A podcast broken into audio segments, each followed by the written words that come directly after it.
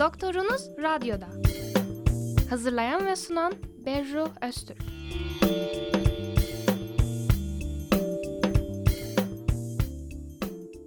Herkese merhabalar. Trakya Üniversitesi Radyosu Radyo Güne Bakan 106.2 frekansındasınız. Ben Doktorunuz Radyo'da programı yapımcısı ve sunucusu Berru Öztürk. Bize ulaşmak isterseniz e-posta adresimiz radyogünebakan.trakya.edu.tr Türkçe karakter kullanmadan radyogünebakan.trakya.edu.tr Bu haftaki konumuz çocuklar. Programımızda yapmış olduğumuz tüm pediatri programlarından seçtiğimiz çok özel soru ve cevaplarımızla siz dinleyenlerimize güzel bir seçki hazırladık. İlk olarak Trakya Üniversitesi Tıp Fakültesi Çocuk Sağlığı ve Hastalıkları Anabilim Dalı öğretim üyesi ve Çocuk Endokrinoloji Bilim Dalı Başkanı Filiz Tütüncüler kökenli hocamızla başlıyoruz. Programımıza genel bir tanımla başlayalım istiyorum. Söz hocamızda. Çocuk sağlığı ve hastalıkları bölümü dediğimiz zaman çocuk olarak tanımladığımız 0-18 yaş grubundaki çocukları daha doğrusu insanın çocukluk yaş grubunu aynı zamanda çocukluktan erişkin yaş grubu dönemini de kapsayan alandaki kişilere bakıyoruz.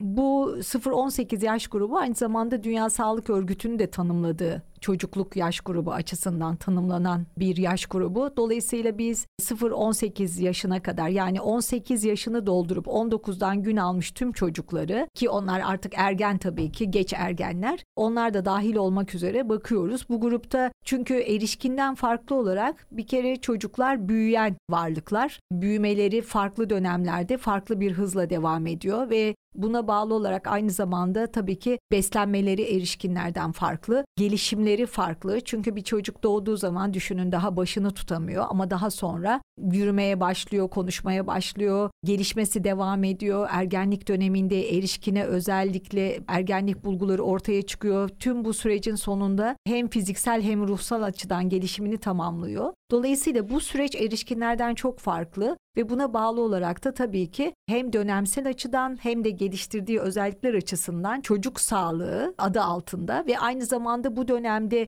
gelişebilecek sorunları da hastalıkları başlığı altında toplamış oluyoruz ve 0-18 yaş grubuna hizmet ediyoruz. İkinci sorumuz çocuk sağlığını etkileyen ve günümüzdeki tehlikelerle alakalı bir soruydu. Hocamızın cevabını dinleyelim.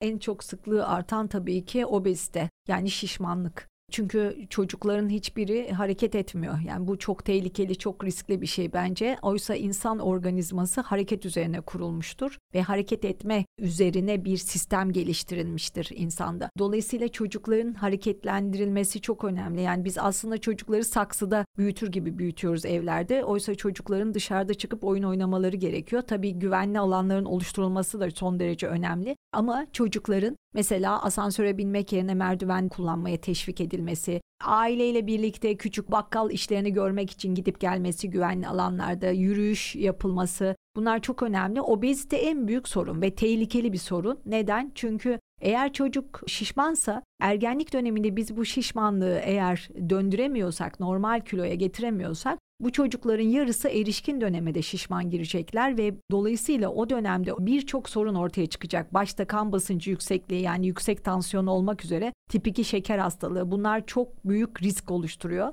Günümüzün en büyük sorunu bu. Bir diğeri tabii ki bu erken kilo alınmaları, yağlanmanın artmasıyla birlikte erken ergenlik kızlarda önemli. Önemli sorunlardan birisi tedavi edilmediği takdirde boyu kısa kalabilir, sorun yaşayabilir. Ama en büyük sorun sanırım bu inaktivite. Tabii diğer sorunlar açısından bu hiperaktivite, dikkat eksikliği onları siz çocuk psikiyatrisiyle görüşüyorsunuzdur. Tabii ki bir de yaşadığımız pandemi süreci ve bu pandemi sürecinde çocukların hareketsiz kalması yine önemli bir etken. Yani bizi bekleyen en büyük sorunlar bence obezite. En büyük sorun bu obezite öyle diyelim. Bir diğer iki sorumuz çocuk endokrinoloji bölümüyle alakalı olacak. Tekrardan Sayın Filiz hocamızla yaptığımız çocuk endokrinoloji programından seçtiğimiz iki soru geliyor.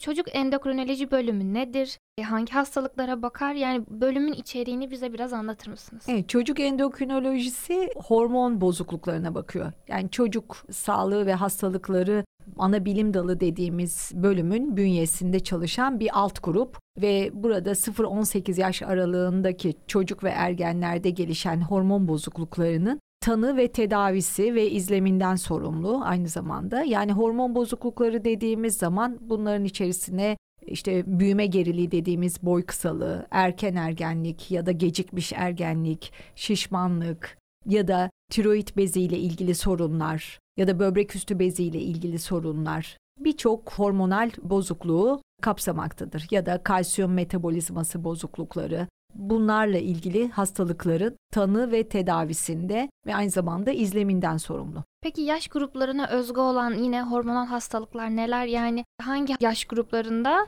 nelere dikkat etmesi gerekiyor ebeveynlerin?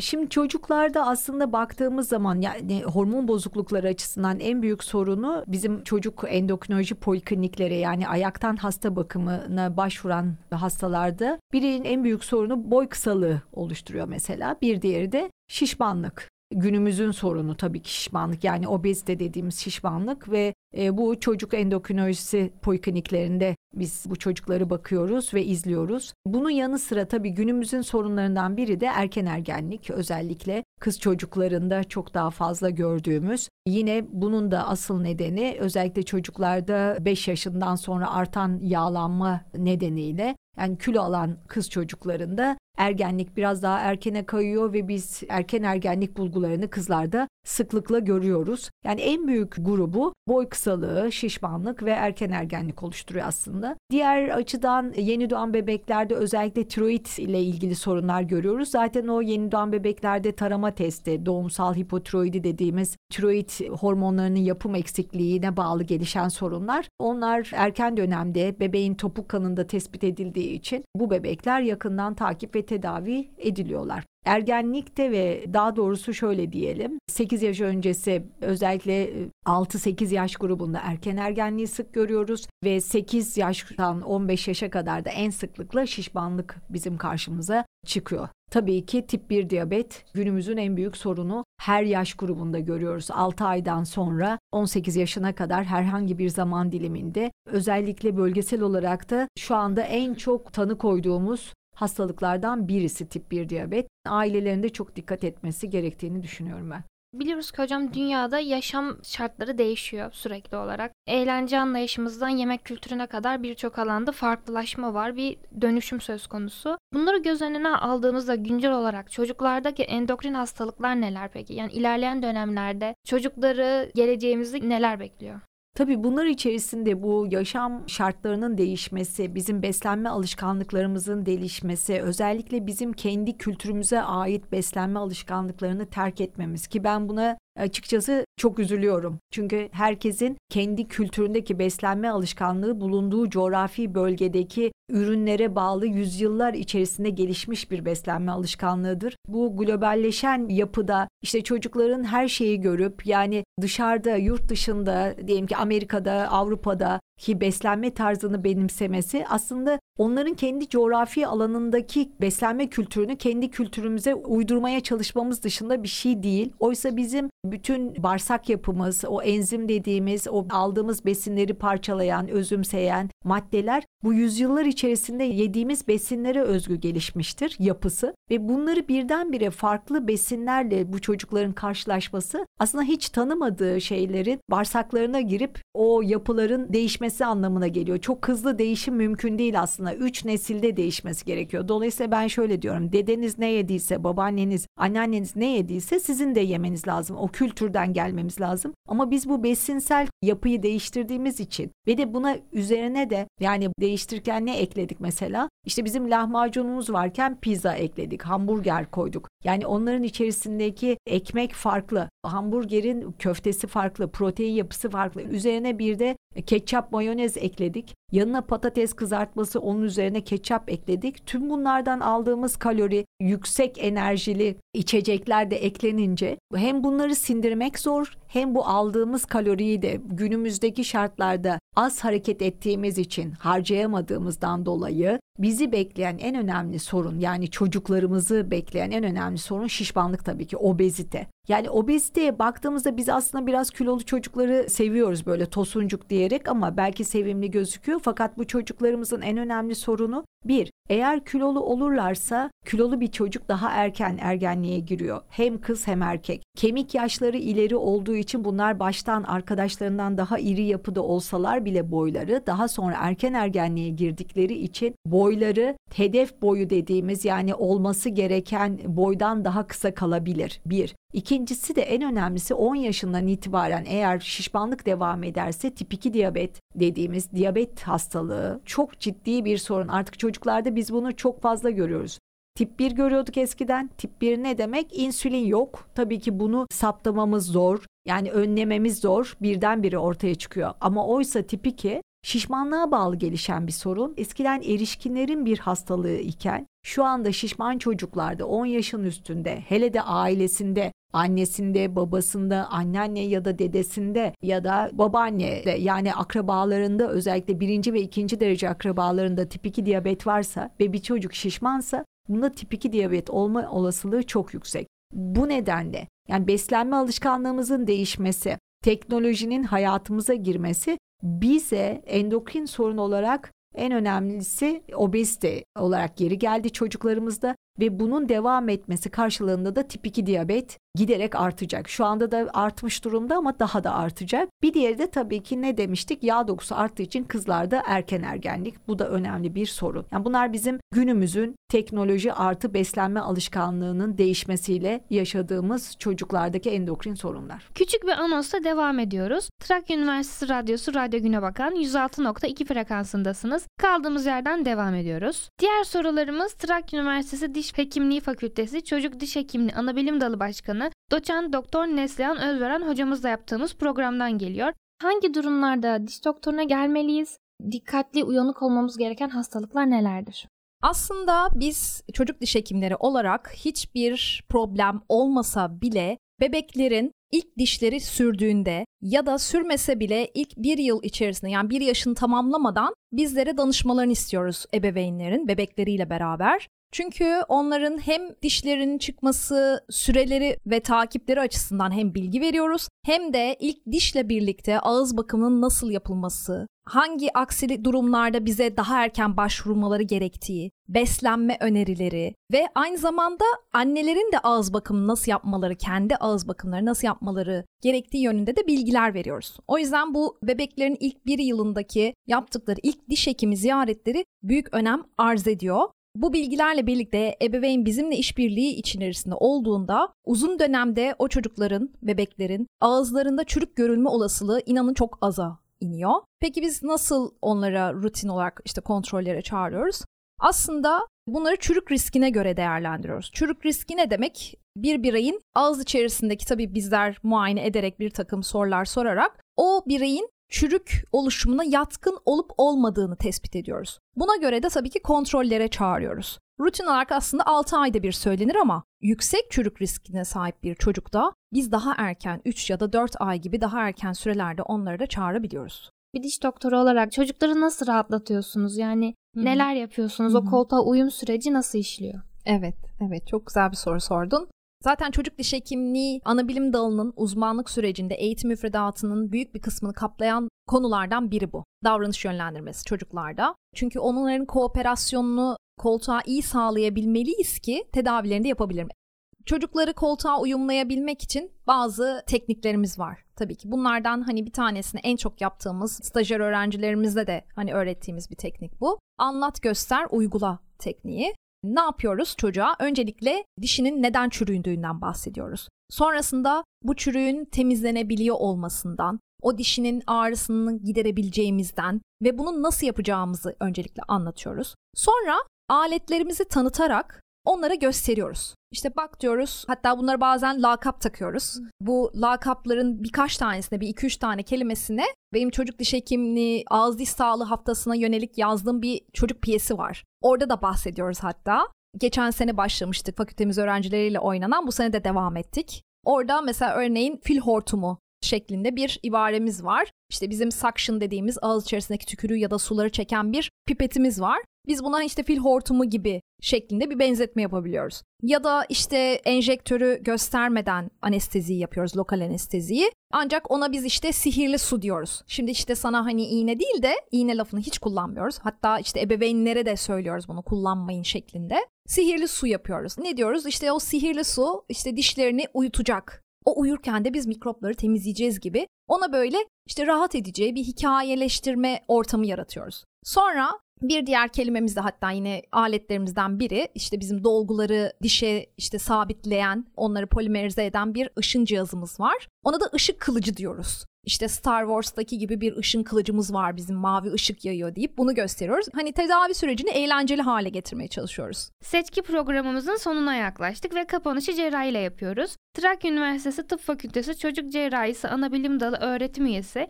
ve Çocuk Ürolojisi Bilim Dalı Başkanı, aynı zamanda Tıp Fakültesi Dekan Yardımcısı Profesör Doktor Dinçer Avlan hocamızla ince ayrıntılarıyla konuştuğumuz Çocuk Cerrahisi programından kesitler geliyor. Çocuk cerrahisi bölümü nedir? Hangi yaş aralıklarına bakar? Hangi hastalıklarla ilgilenir? Kısaca tanıtır mısınız? Çocuk cerrahisi 0 ile 18 yaş arasında ki bu Dünya Sağlık Örgütü'nün çocuk tanımına uyuyor. Bu yaş aralığında çocukların gastrointestinal sisteminden yani mide bağırsak sisteminden, üriner sisteminden yani boşaltım sisteminden, bunun yanı sıra göğüs patolojileri dediğimiz solunum sisteminden kaynaklanan ve cerrahi tedavi gerektiren hastalıkların tedavisinde rol oynayan bir bilim dalı. Aslında oldukça geniş bir bilim dalı. Bunun yanı sıra yeni doğan cerrahisi, çocukların kendine özgü tümör cerrahisi, yine travmaya bağlı olarak ortaya çıkan patolojilerin cerrahisinde çocuk cerrahisinin rolü var. Bunların tedavisinden de sorumlu. Ayrıca baş boyun lezyonlarının cerrahisinden de sorumlu. Aslında çocuk cerrahisinin hastalarının hasta grubunun büyük bir kısmı doğumsal anomalilere, doğumsal bozukluklara sahip olan hastalıkların düzeltilmesinde rol oynayan ya da görev alan bir bölüm çocuk cerrahisi. Çocuk ürolojisine de birazcık değinecek olursak çocuk ürolojisi de çocuk cerrahisinin altında az önce söylediğim gibi 2011 yılında Türkiye'de resmi olarak kabul edilmiş ve ihdas edilmiş bir bilim dalı. Çocukların yalnızca üriner sistemi dediğimiz böbrek, idrar yolları ve dış genital organ hastalıklarının ki bunların büyük çoğunluğu az önce söylediğim gibi doğumsal olarak ortaya çıkan hastalıklar bu hastalıkların gerek tanısında gerek tedavisinde gerek takibini yapan ve oldukça önemli bir bölüm aslında ki önemli olması bu hastalıkların oldukça sık görülüyor olmasından kaynaklanıyor. Peki o zaman şimdi geniş bir soruyla devam edelim hocam. İlk olarak çocuk cerrahisinde ama özelinde de çocuk urolojisinde en sık karşılaştığınız hastalıklar, hasta grupları nelerdir? Çocuk cerrahisinin en sık karşılaşılan hastalıkları aslında bizim kasık kanalı hastalıkları dediğimiz ya da tıbbi olarak söyleyecek olursak inguina skrotal patolojiler dediğimiz halk arasında kasık fıtığı, su fıtığı, inmemiş testis diye bilinen hastalıklardır aslında. Yaklaşık 150 ile 250 doğumda bir görülen sıklıkta patolojiler bunlar ve hepsi doğumsal patolojiler ve hepsi içinde neredeyse cerrahi tedavi gerektiriyor. Belki de Türkiye'deki bütün tıp fakültelerinin ya da bütün çocuk cerrahisi merkezlerinin diyelim ameliyat listesinde her gün bir iki tane olabilen sıklıkta patolojiler. Yalnızca çocuk cerrahisi değil, hekimliğin her branşındaki meslektaşımıza danışılabilecek ve karşılaşabilecek patolojilerdir. Ama bunun dışında çocuk ürolojisine özgü olarak da konumlandırabileceğimiz, sınırlandırabileceğimiz yine böbreğe bağlı, böbrekten mesaneye kadar giden idrar yollarına bağlı bir takım doğumsal hastalıkları da oldukça sık görüyoruz ve bunlar özellikle böbrek bozukluğuna, böbrek fonksiyon kaybına, böbrek kaybına sebep olması açısından erken tanı konulması ve tedavi edilmesi gereken hastalıkların başında geliyorlar. Ben şöyle bir parantez açıp sorayım. Peki bu doğumsal anomali dediğimiz durum nedir? Doğumsal anomali gerek şekil olarak gerek fonksiyon olarak bir dokunun ya da organın normalden farklı şekilde gelişmesi olarak tanımlanabilir. Az önce de söylediğim gibi bu farklılık hem organın anatomik yapısındaki değişiklik dolayısıyla bunun fonksiyonlara yansıması ve beklenildiği gibi, istendiği gibi o organın ya da o dokunun iş görememesi sonucunda organ kaybına ve bununla ilişkili diğer sistemik organları da etkileyen patolojiler olarak söylemek mümkün bunu. Peki biraz örnek verebilir misiniz? Mesela sizin karşılaştığınız doğumsal anomaliler ve tedavileri şeklinde hani dinleyenlerimizin kafasında canlanması için soruyorum.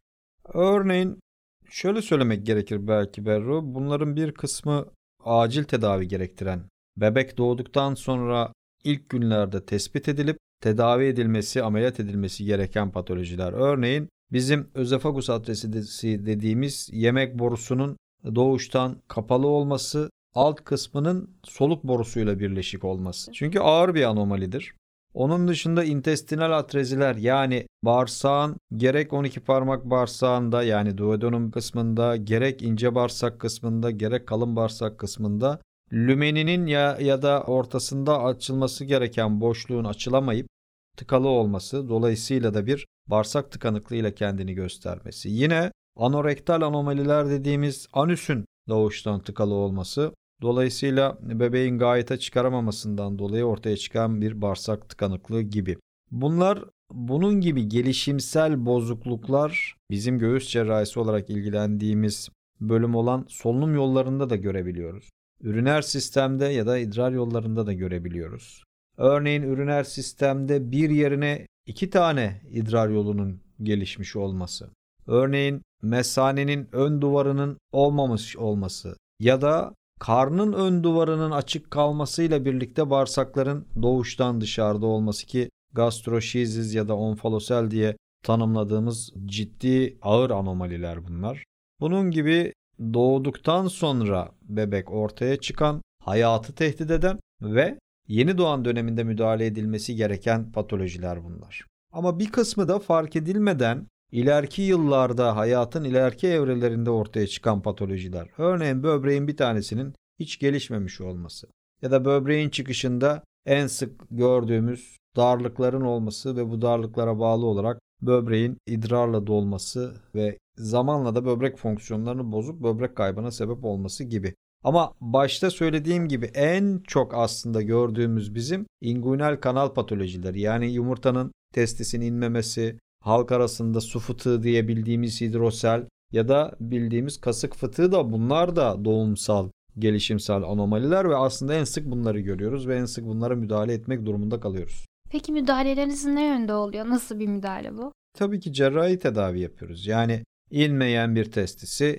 yerine indirmek zorundasınız. Fıtığın tamir etmek, oradaki açıklığı tamir edip kapatıp fıtık oluşumunu ki o bölgeye bir bağırsağın sıkışıp da ciddi hayatı tehdit edici bir takım komplikasyonlara yol açmasını engellemek için orayı tamir etmek durumundasınız. Ya da tıkalı olan organı, bağırsağı, yemek borusunu açıp bunun devamlılığını sağlamak yönünde değişik tabi cerrahi tekniklere bu yönde yüzyıllardır diyelim tanımlanmış farklı tekniklerden günümüzde en uygun şekilde uygulananı yapmaya çalışıyoruz.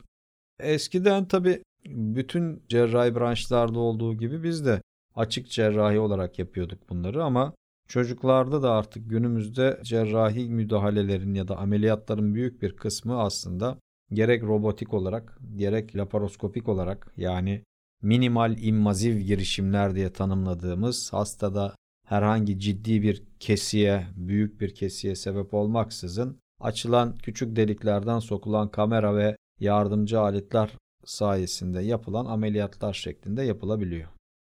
Şimdiki sorum hocam biraz tatsız bir soru. Aslında kimsenin yaşamasını istemediğimiz, yani başımıza gelebilecek bir durum. Çocuklarda karşılaşabileceğimiz acil durumlar. Yani bir cerrahi işlem gerektirebilecek durumlar, tehlikeli olaylar nelerdir?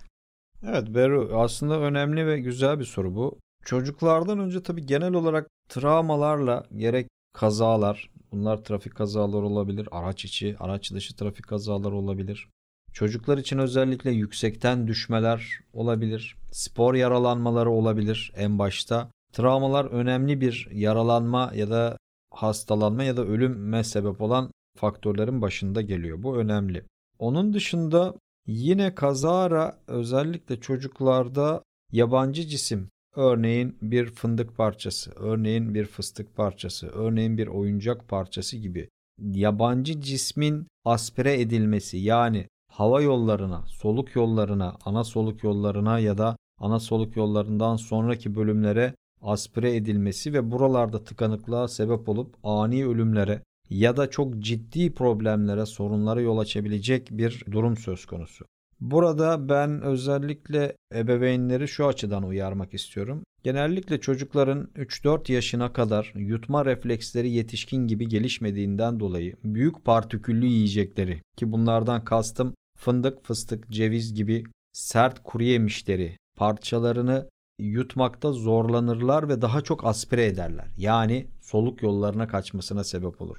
O yüzden lütfen 3 yaşından önce ya da 4 yaşından önce çocuklarımıza bunları vermemeye çalışalım. Eğer vereceksek de mümkünse toz haline getirip başka bir besin maddesi örneğin yoğurdun içerisine ya da meyve suyunun içerisine ya da başka bir şeyin içerisine bir çorbanın içerisine katıp bununla vermek eğer bundan bir besin beslenmesini bundan bir yararlanmasını istiyor isek bu şekilde vermekte fayda var.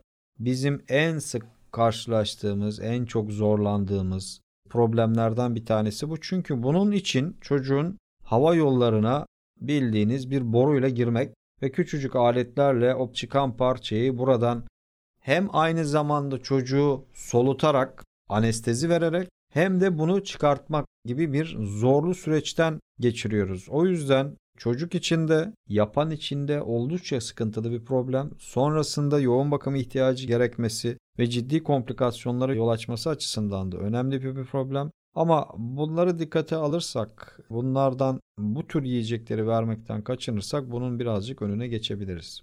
Bir diğeri sevgili Berru önemli kostik madde içme ya da yemek borusunu aşındırıcı ya da yemek borusunu yakıcı, yemek borusuna hasar veren bir takım maddelerin yanlışlıkla içilmesi.